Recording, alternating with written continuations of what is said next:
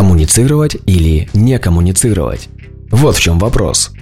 Как недавно выяснилось, оказывается, существуют люди, которые уверены в том, что некоторым типам по дизайну человека не нужны другие люди, и им не надо взаимодействовать. Так ли это? Давайте разбираться.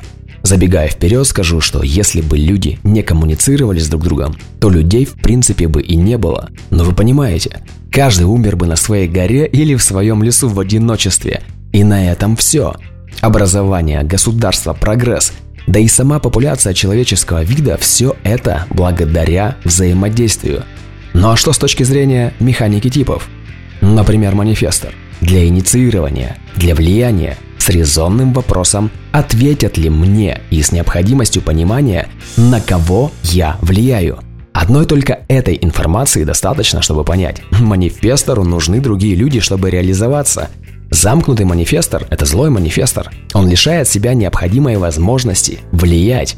Проектор. Кто ты, говорит его аура, направленная вовне, на другого человека. Приглашение от другого человека. Какое же огорчение будет у проектора, аура которого не может обнаружить этого другого? Если проектор из некорректности ограничивает эту необходимую вещь в своей жизни как наличие других людей, огорчение и копание в себе обеспечены. Рефлектор. Его подпись удивления. Снимать пробу и удивляться этой разнице между одним и другим. Каждый день. И, конечно, ничто не сравнится с тем, какое удивление несут рефлектору другие люди. Ну и, наконец, генератор. Это энергия самой жизни и ее продолжение. Это непрерывный процесс взаимодействия. Спросят ли меня один из вопросов генератора? Конечно, спросят, ведь вся наша жизнь – это взаимодействие.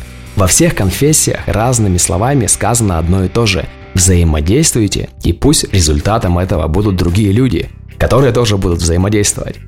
Мы все здесь разные части, но одного механизма, который нормально функционирует тогда, когда все части находятся на своих местах и в исправном состоянии.